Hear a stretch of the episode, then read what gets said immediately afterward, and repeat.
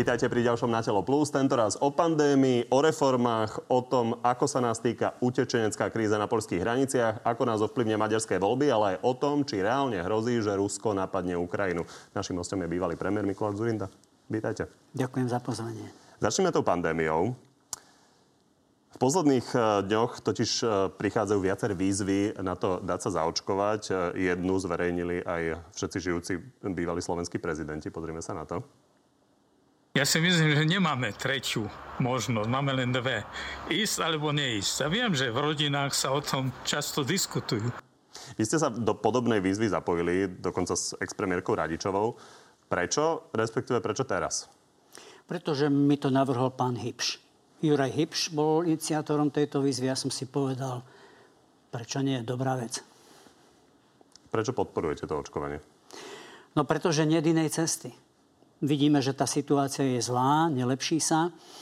Keď si dáte na stôl škálu možných opatrení, očkovanie jednoznačne je tým opatrením najperspektívnejším, najlepším. V okolitých krajinách sa pomerne intenzívne už rozbieha debata o povinnom očkovaní. Odchádzajúca česká vláda hovorí o tom, že vybrané skupiny ako policajti a vojaci, dokonca e, ľudia na 60 rokov, v Rakúsku to má byť dokonca e, budúci rok pre všetkých kompletne. Ako vidíte tú debatu u nás? No boja sa jej politici. To, čo mi dnes chýba na Slovensku v domácej politike, je tomu, čomu sa tak na západe hovorí leadership, politické vodcovstvo, čo neznamená, že budete búchať po stole, ale že príjmete aj nepopulárne opatrenia. Pred chvíľou v divackej otázke bolo, že som povolil bombardovanie režimu Slobodana Miloševiča. Nebolo mi to jedno. Vedel som, že na tom body nezískam. Opozícia ma išla obesiť v parlamente. Urobil som to lebo som bol presvedčený, že pre Slovensko je to najlepšie pre našu budúcnosť. Takisto by som konal aj v týchto ťažkých situáciách. Povinné očkovanie. Na druhej zna- strane znamená to ísť proti veľkej časti verejnosti. Je pravda, že v Česku aj v Rakúsku ešte viac je tá situácia preklopená viac v prospech očkovania. Poďme sa pozrieť na to, ako to vidí opozícia. Nebudem súčasťou reklamnej kampane farmafiriem vo svete, aby som ešte ja prispel k ich obrovským ziskom. Ja sa očkovať jednoducho nepôjdem. Toto je postoj veľkej časti verejnosti. Nebol by výsledok vlastne horší? Nerozumiem, v čom by mohol byť horší, keď by to V tom bolo zmysle, plne... že by to spôsobilo obrovskú tenziu v spoločnosti. Pán Kovačič, viete, akú tenziu spôsobovali niektoré moje reformy? Viete, čo to bolo uťahovanie opaskov? Viete, čo to bolo, keď na mňa na považi kričali, že som zavrel zbrojovky? Ja a Havel, prípadne Čarnogórsky. Viete, aké to bolo, keď mi kamene lietali okolo hlavy? A išli sme za tým. No prosto, kto chce reprezentovať ľudí a niesť zodpovednosť za širšie spoločenstvo, mal by si byť toho vedomý. Že to nie je len o pretrčaní sa pred kamerami, ale že to je aj o príjmaní opatrení. Čo v rodine otec, mama každý boží deň prijímajú len ľúbivé opatrenia? Prečo sa toho bojíme v politike? Prečo tam lezú ľudia, ktorí nielen, že sa boja, ale takto trepu, ako trepe teraz Robert Fico? to je na hambu. Myslíte si, že je to účelový postoj, alebo no vychádza... jej, no jaký inak. Horí mu pod zadkom, tak robí možné aj nemožné, ale toto je už veľmi, veľmi dehonestujúce. Čo tá pandémia ukázala z hľadiska Európy? Ako sme na tom z hľadiska spolupráce, schopnosti pomôci? Viete čo, ja by som to tak ako nepredramatizoval e, smerom k tomu, že sa budeme sami bičovať, pretože sa pozrite na Holandsko, pozrite sa na Spojené štáty, pozrite sa na staré demokracie. E, je to fenomén, že sa ľudia búria. Je to fenomén, ktorý bude mať svoje príčiny, pretože napríklad za posledných 13 rokov sme prešli ťažkými krízami. Bola to globálna finančná kríza. Mnohí ľudia prišli o majetok. Potom prišla pandemická vlna Mnohí ľudia boli vystrašení. Teraz do toho COVID. Ľudia sú zne... a ja, do toho technologický rozvoj, tlak na pracovné miesta. Nehodnotím to z hľadiska porovnávania Slovenska so západnými demokraciami alebo s Portugalskom, ale skôr, e, čo to ukázalo v Európskej únii, ako sa dokáže spojiť. Ja som chytil túto notu. Ja som myslím, že, že túto notu som chytil a práve sa vám snažím ponúknuť moje videnie a porozumenie tejto e, reakcie časti publika ľudí frustrovaných. Ľudí, ktorí nechápu ľudí, ktorí si myslia, že politici neslúžia ich záujmom. No prosto potrebujú ten ventil otvoriť a pustiť to von. Významná časť publika sa podľa toho takto správa. No a do toho ešte e, Treba samozrejme pridať aj novú vymoženosť, ktorou sú sociálne siete, kde je povolené povedať a napísať absolútne všetko. No a je to chytlavé. Je to chytlavé. Mnohí ľudia, aj rozumní ľudia, neraz naskočia na rôznu demagógiu. Tie ste vy nezažili. Vedeli by ste proti nim bojovať? No už som vám to povedal. Len aktivitou. Len konkrétnymi krokmi. Len konkrétnymi reformami. Ale keď je vláda nečinná, keď nevie nič predostrieť, lenže sa e, ráno vadí, večer vadí, namiesto toho, aby sa dohodli na nejakej reforme, tak jeden to vykričí skôr, potom druhý to dementuje to je živná pôda preto, aby sa darilo demagógii a populistom. Takže proti virtuálnej realite sa dá bojovať realitou? 100%, 1000% zodpovednou principiálnou politikou, odvážnymi krokmi, tým, že príjmete opatrenia niekedy v prvých fázach aj proti väčšine, keď ste o užitočnosti týchto opatrení presvedčení. Myslíte, že by nelietali zápalné flaše? Verejnú mienku treba nielen nasledovať, ale niekedy sa pokúšať ju aj formovať. Poznáte Slovákov, poznáte, ako protestovali, nelietali by tu zápalné fľaše? No tak by lietali. Keď niekam ani lietali okolo hlavy, tak tiež som sa, no nechcem to vulgárne povedať, ja som zažil hoci čo práve v období pána Vladimíra Mečiara. Poďme do Polska, na hranice s Bieloruskom. Možno Slováci boli trošku zaskočení z toho, že čo sa deje na tej uh, východnej hranici únie. A toto o tom hovorí minister vnútra. Hrozí, že migranti z Bieloruska sa budú snažiť dostať ďalej do Európy cez Ukrajinu a Slovensko? Je to jedna z eh, teórií, ktorá sa šíri a my ju vnímame, ale myslím, že momentálne to nie je pravdepodobné. Súhlasíte? Vyzerá to tak, že je to pravda. Aspoň podľa informácií, ktoré máme k dispozícii. Z hľadiska toho, že momentálne to nie je pravdepodobné, že by sa to išlo diať? To neviem, či to je pravdepodobné, ale nemám jednu jedinú informáciu, že by takáto nová cesta imigrantská vznikla. Vy ste už pred tou utečeneckou krízou povedali, že Únia bude mať uh, rešpekt len keď bude vedieť poslať naozaj 10 tisíce vojakov na hranice. Čo by ste tými vojakmi dokázali?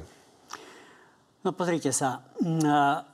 Hard power, alebo teda vojenská sila, keď je budovaná efektívne, tak slúži predovšetkým na odstrašenie. Keby Lukašenko vedel, keby Putin vedel, že sme schopní takejto akcie, Myslím si, že by si dvakrát rozmysleli, či také stovky a tisíce ľudí z Blízkeho východu, z Afriky budú lifrovať na tieto hranice. No ale keďže sú si vedomi skôr našej slabosti a neschopnosti konať, tak si to prosto lajznú. A toto je výsledok, na ktorý sa pozeráme. Vy ste presvedčení o tom, že je to koordinované s Ruskom? Áno. Prečo? Čo to dokazuje? No pozrite sa, tak vnímam e, veci v súvislostiach. Tie súvislosti hovoria napríklad dve veci a to je poprvé to, že uh, ruská ekonomika je v ťažkom stave. Nemá veľmi veľa čo vyvážať, okrem zbraní, plynu, ropy. No a vidíte, ten povedzme ropovod Nord Stream 2 sa zasekol a zrejme aj postojí. No a potom je tu druhý rozmer. Putin si je vedomý toho, že Rusko zďaleka nie je takou veľmocou, ako bolo. Rád by to obrátil. Vieme veľmi dobre, akých susedov má Rusko. Tá Čína nie je výzvou iba pre Spojené štáty a pre demokratické spoločenstvo. Poznáme históriu čínsko-ruských vzťahov. Poznáme zemepis. To, že sa to impérium sovietské rozpadlo, to Putinovi vôbec nie je jedno. No a samozrejme nevýznam, e, nie bezvýznamnou, ale práve jednou z najvýznamnejšou súčasťou toho impéria bola Ukrajina. A v tej mysli, v tých srdciach kremelských potentátov. To stále je. Veď v Kieve boli najväčšie školy najväčších sovietských kádrov. Čiže ja to vnímam tak, že Putin sa prosto o istú renesanciu toho impéria usiluje. Preto nestiahne vojakov z Podnestierska, preto nestiahne vojakov z Južného Osecka, a, bude ďalej, povedzme, znervozňovať Gruzinsko a preto prosto okupuje aj Krym a snaží sa hrať svoje hry aj na západnom Balkáne. Ukrajiny sa ešte dotkneme, ale otvorili ste ten Nord Stream 2, to sa týka teda plynu, týka sa to aj tej momentálnej situácie s plynom. Rusi hovoria, že by sa situácia zlepšila, keby mohli e, zapnúť e, Nord Stream 2. V každom prípade nesmerujeme k tomu v najbližších týždňoch a minister hospodárstva ale teda ubezpečuje, že tá kríza plynová nám nehrozí. Ak bude zima taká, aký je priemer z posledných 20 rokov, tak plynu je so veľmi slušnou rezervou dostatok. Na 100 dní? Nie, na, na celú zimu. Nie ste expert na zásobníky, ale zdieľate túto istotu? Neviem na to odpovedať. Presne preto, čo ste povedali. Nie, nie len, že nie som expert, veď to nie je také ťažké tomu porozumieť, len nemám čísla. Verím, že pán minister hospodárstva ich má. Toto je staré už, uh, tuším, 4 e, týždne a aktuálne informácie hovoria, že to tak uh, celkom byť nemusí, že budeme v bezpečí. V každom prípade pamätáme si spred 11 rokov situáciu, že sme tu nakupovali elektrické ohrievača, mali sme obrovskú plynovú krízu a báli sa, ako tá zima dopadne. Ako je možné, že sme s tým nič neurobili? No celkom otvorene sa mi žiada na toto odpovedať asi tak, že nie som si istý, čo sa s tým urobiť dá. Myslím Vy hovoríte si, napríklad, myslím, ťahajme z Azerbajdžanu no plyn z Turecka. No veď, ma predbiehate. Nie je celkom pravdou to, že sme s tým nič neurobili. Podľa môjho názoru sa niektoré alternatívne trasy podarilo vybudovať. Podľa mňa k istej diverzifikácii aj energetických zdrojov došlo. Vybudovali sa v Európe a na, na území Európskej únie e, taktiež terminály pre dovoz e, skvapalneného zemného plynu. Teda nepovedal by som ani zďaleka, že absolútne nič sa neurobilo. Ale faktom je, že z veľkej časti závisíme v oblasti dodávok ropy a zemného plynu na Rusku. A Rusko, najmä e, vzhľadom na tie súvislosti, súvislosti, ktoré som spomenul, že zúfalo potrebuje spustiť e, plynovod Nord Stream 2, aj napriek platným európskym reguláciám na jednej strane a po druhej je tu ten latentný tlak na Ukrajinu obísť ju, na prinavrátiť ju Košiara. Najmä tieto dva elementy zohrávajú rolu istú v tom, že cítime nepohodlie a isté ohrozenie v tom slova zmysle, ako ste ho popísali. Je ten Nord Stream 2 podľa vás úplne jasné víťazstvo biznisu nad tými spoločnými európskymi záujmami? No žiaľ, vyzerá to tak a som veľmi blízko, aby som vám na toto kýval. Pozrite sa.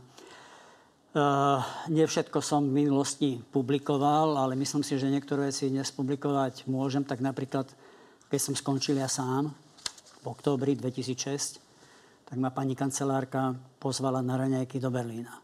O obsahu nemusím veľmi hovoriť, ale na záver našho rozhovoru, na záver tých raňajok sa ma opýtala, či mi niečo leží na srdci. Lebo ona sa veľa pýta. To je veľmi múdry človek, sa ma pýtala na mnohé veci. No a vtedy už som mal v rukách informácie o, o díle, ktorý urobil jej predchodca Gerhard Schröder, môj partner, keď som bol premiér, spolu e, s Rusmi o tom Nord Stream, tak som teda sa zmienil a zdôveril som sa pani Merkelovej, že ma to trápi. Odpovedala mi, že, buď, že mi rozumie a že samozrejme naše záujmy krajín bývalého Sovietskeho zväzu budú zohľadnené, na čo bola moja reakcia, že no, ale ide aj o tranzitné poplatky, že to je naozaj zlaté vajce. Pán Kovačič, ja mám zápisnicu z týchto raňajok. Čiže mne bolo v 2007 roku v februári na slnko jasné, že sa deje niečo necelkom pekné. E, pripomínalo mi to aj staré praktiky, keď sme zažívali čias sovietského režimu, že o nás bez nás. No a to sa vlečie s nami doposiaľ. Ten projekt je maligný ten projekt je zlý.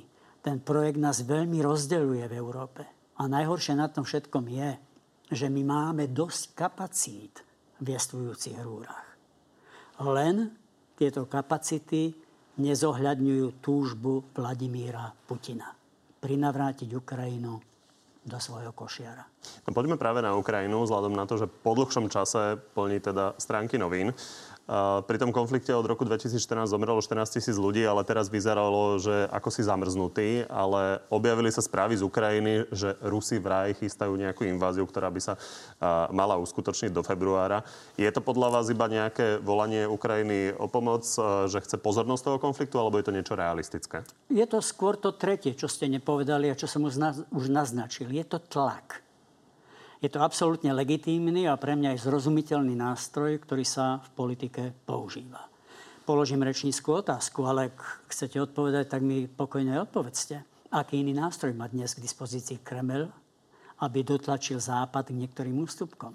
To nie je iba Nord Stream 2. To sú aj sankcie uvalené na Ruskú federáciu.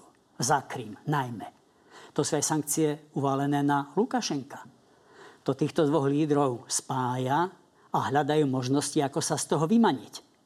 Ja čítam tieto manévre predovšetkým z tohto zorného uhla pohľadu. Aj keď jednak do hlavy pána Putina nevidíte. A po druhé, osobne som si myslím, aj tak ako ho poznám, že ani on presne nevie, akú to bude mať koncovku. Len zatiaľ vie, že potrebuje vyvolávať Pýtal som sa ale možno na tú ukrajinskú stranu, či reálne Ukrajina cíti, že by sa k takémuto niečomu mohlo schylovať, alebo no. sa snaží iba upútať pozornosť, aby jej bolo pomohnuté v tom Ukrajina. zamrznutom konflikte. No tak opäť si pomôžem rečínskou otázkou. No, vám by bolo jedno, keby ste mali za humnami 115 tisíc vojakov? To prosto tomu tej krajine nemôže byť jedno, do akej miery to reálne je, do akej miery to reálne nie je. No povedzte mi, kto to odváži. Kto z nás si lajzol povedať pred okupáciou Krymu, že to naozaj ten Kreml urobí. Čiže e, špe, špekulovať nad tým siaho dlho je pomerne podľa mňa kontraproduktívne. Čo kontraproduktívne nie je, je zastávať pevné principiálne stanoviská, pomáhať Ukrajine, konzultovať aj s Kremlom, ukázať, že prosto sa s Ukrajinou solidarizujeme. Obávate sa toho? Trošku áno, ale iba trošku. No a hoci tie naše vzťahy s Maďarskom boli dlhodobo stabilné, tak teraz e, došlo k takým nejakým menším roztržkám, keď e, Maďarsko sa rozhodlo cez svoj štátny alebo pološtátny investičný fond skupovať slovenskú pôdu, nielen Slovensku, ale aj v okolitých krajinách. A to riešenie toho, toho konfliktu bolo zo strany opozície navrhované iné, ako urobila koalícia. Napríklad Eduard Heger dokonca na spoločnom stretnutí s Viktorom Orbánom ani nezmienil ten problém. Pozrime sa na to. 20 rokov využívania mosta Márie Valerie je historicky úspešným príbehom dvoch dobrých susedov. Vyriešilo sa to diplomaticky na úrovni ministerstva zahraničných vecí. Bol to dobrý prístup? No zo strany ministerstva zahraničnej veci jednoznačne. Či nebolo príliš meké to, ako postupoval Eduard Heger? Nemám všetky informácie. Ak, ak to vôbec nezmienil na takomto stretnutí, tak to by ma, to by ma prekvapilo. Ak by nevieme, to... čo zmienil súkromne. Hovoríme nevieme, samozrejme o verejnom vyjadrení. Nevieme, nevieme, čo zmienilo. Pozrite sa, opäť vám veľmi otvorene poviem, že minister zahraničnej veci so mnou túto vec konzultoval. Som ho veľmi silno povzbudil v tom, ako, aby konal tak, ako konal. Prosto tam sa hlava do piesku skrývať nedá. Ja som si s Viktorom Orbánom svoje odžil. V poslednom období ma dosť šokovalo, že niektoré konzervatívne médiá z neho robili národného a stredoeurópskeho hrdinu. To som bol v toho, z toho všaku, musím povedať. Prosto Orbán je hráč, ktorý hrá svoje hry, ktorý 99% politiky orientuje na opätovné víťazstvo v parlamentných voľbách. No a nemá žiadne zábrany alebo problémy siahať aj ku krokom, ktoré pokojne možno nazvať buď zasahovanie do našich vnútorných vecí, alebo nerešpektovanie zaužívaných medzinárodných pravidel. A, tomu a proti tomu sa treba, treba postaviť. Vy ho stále považujete za svojho priateľa? No aká tak, taktika na ňo platí? No tak, uh, aká taktika na ňo platí? No, byť pevný a principiálny. Máme očakávať, že toto bude pokračovať? Pozrite sa, teraz zase ma svrbí jazyk, lebo vy ma tu pozvete raz za 100 rokov a niečo by som nie, že by mi to chýbalo a niečo by som mal povedať. No tak ja som s Orbánom rozohral takú hru, že potom Medeši, jeho nástupca, si so mnou povykal. Pretože e, e, vtedy sa rozhodli platiť peniaze občanom Slovenskej republiky, keď dajú svoje deti na Slovensku do škôl s vyučovacím jazykom maďarským. V Budapešti sami dvaja sme sa pozerali na tento pekný obrázok na Dunaj. Hovorí mu, Viktor, čo to robíš? Viete, čo mi povedal? Urob to isté voči Slovákom v Maďarsku. No tak som mal čo robiť, aby som sa zdržal. Ale namiesto hnevlivej reakcie som sa vrátil do Bratislavy a som uložil svojmu ministrovi, už si nepamätám, či spravodlivosti alebo vnútra, ale myslím, že to bol Lipšic, aby pripravil špeciálny zákon, kde takýto príjem občana Slovenskej republiky zdaníme. A viete, aká bola sadzba? 100%. že 100%. 100%. Toto platí na Orbána. Nepustiť do gatí, prepitujem za výraz, nebáť sa, ale odpovedať predovšetkým erudovanie. Smelo a erudovanie. Hovoríte, že Viktor Orbán urobí všetko pre opätovné víťazstvo. Opozícia sa spojila, má spoločného kandidáta pána Markizaja. Úspech Viktor Orbán opäť? No kto to vie? To je, to je konandrum. To je otvorená otázka, to je rebus, to je ťažká otázka. Dnes sa mi zdá, že sú plece pri pleci. A po druhé, a to je fakt, to sa mi nezdá, voľby sú ďaleko. Vy už máte tiež dosť veľa politických skúseností, aby ste vedeli, že do apríla sa ešte môže vyhara plašiť toho veľmi veľa. No a poďalšie, viete, Viktor Orbán nebude sedieť so založenými rukami. To je ťažká politická váha. To je ťažký politický Takže predpovedie, že to bude tesné. Bude to tesné.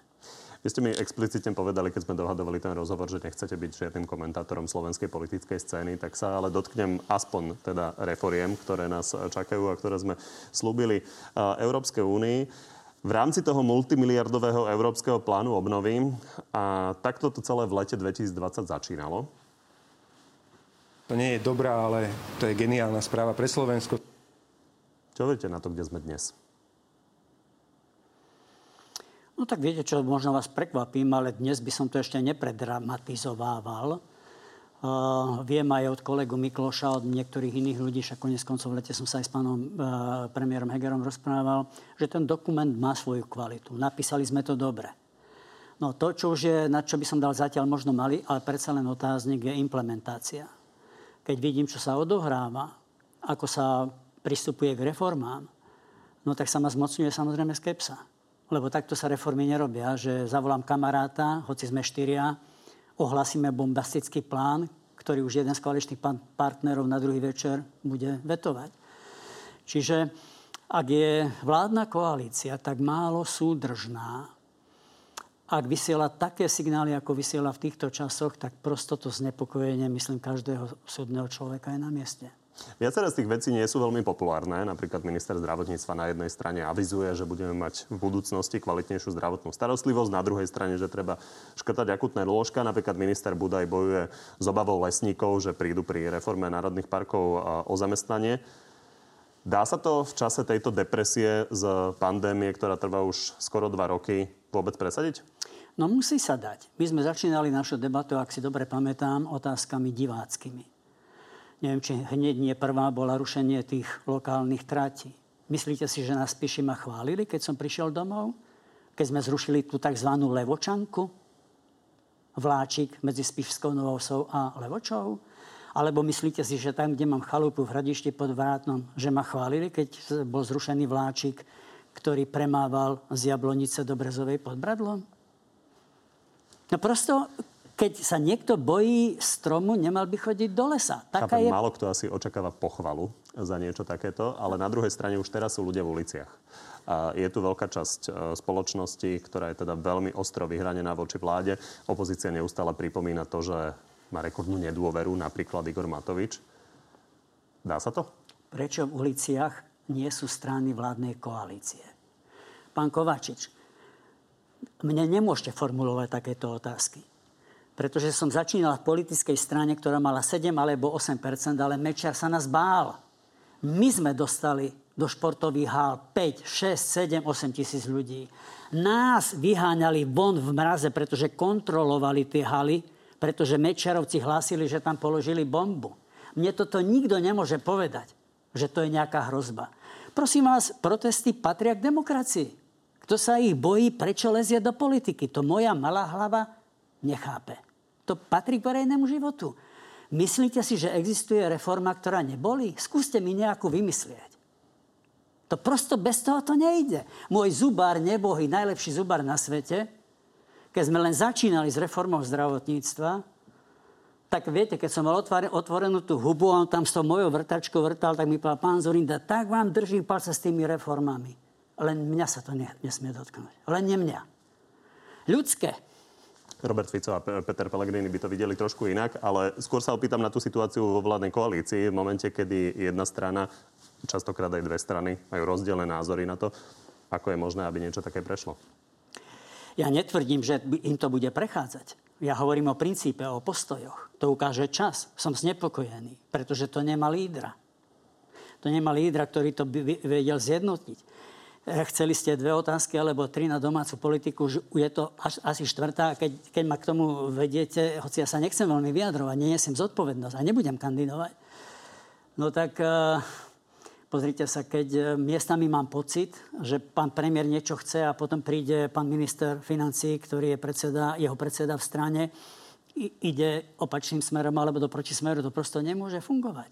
Mám obavy, pretože elementárna jednota alebo politický manažment, ktorý by k elementárnej jednote mohol viesť, absentuje. Uvediem príklad. Nemôže byť lepší príklad ako posledné dni, kde som čakal s otvorenou pusou na tú daňovú revolúciu, či ako to nazval pán Matovič.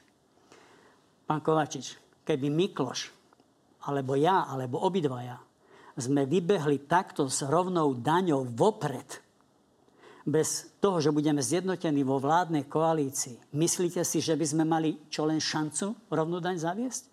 Robia presne opačne, ako to má byť. Najprv má byť rýchla dohoda, podľa možnosti rýchla vo vnútri koalície, kompromisy, ale dohoda, a potom rýchla realizácia.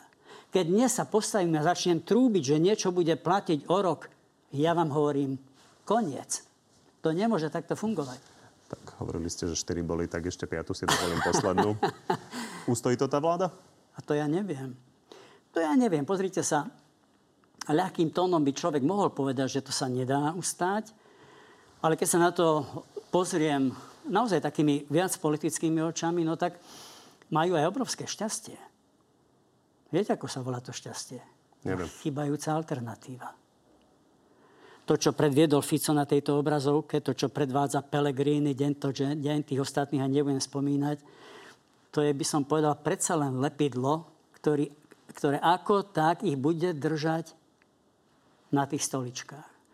Čiže tú vašu otázku by som možno skôr jemne upravil, parafrázoval a ja by som ju položil možno takto, že, že aké budú výsledky takéhoto vládnutia. Nie je ani kľúčové, či vydržia až do konca volebného obdobia. Pochybnosti mám.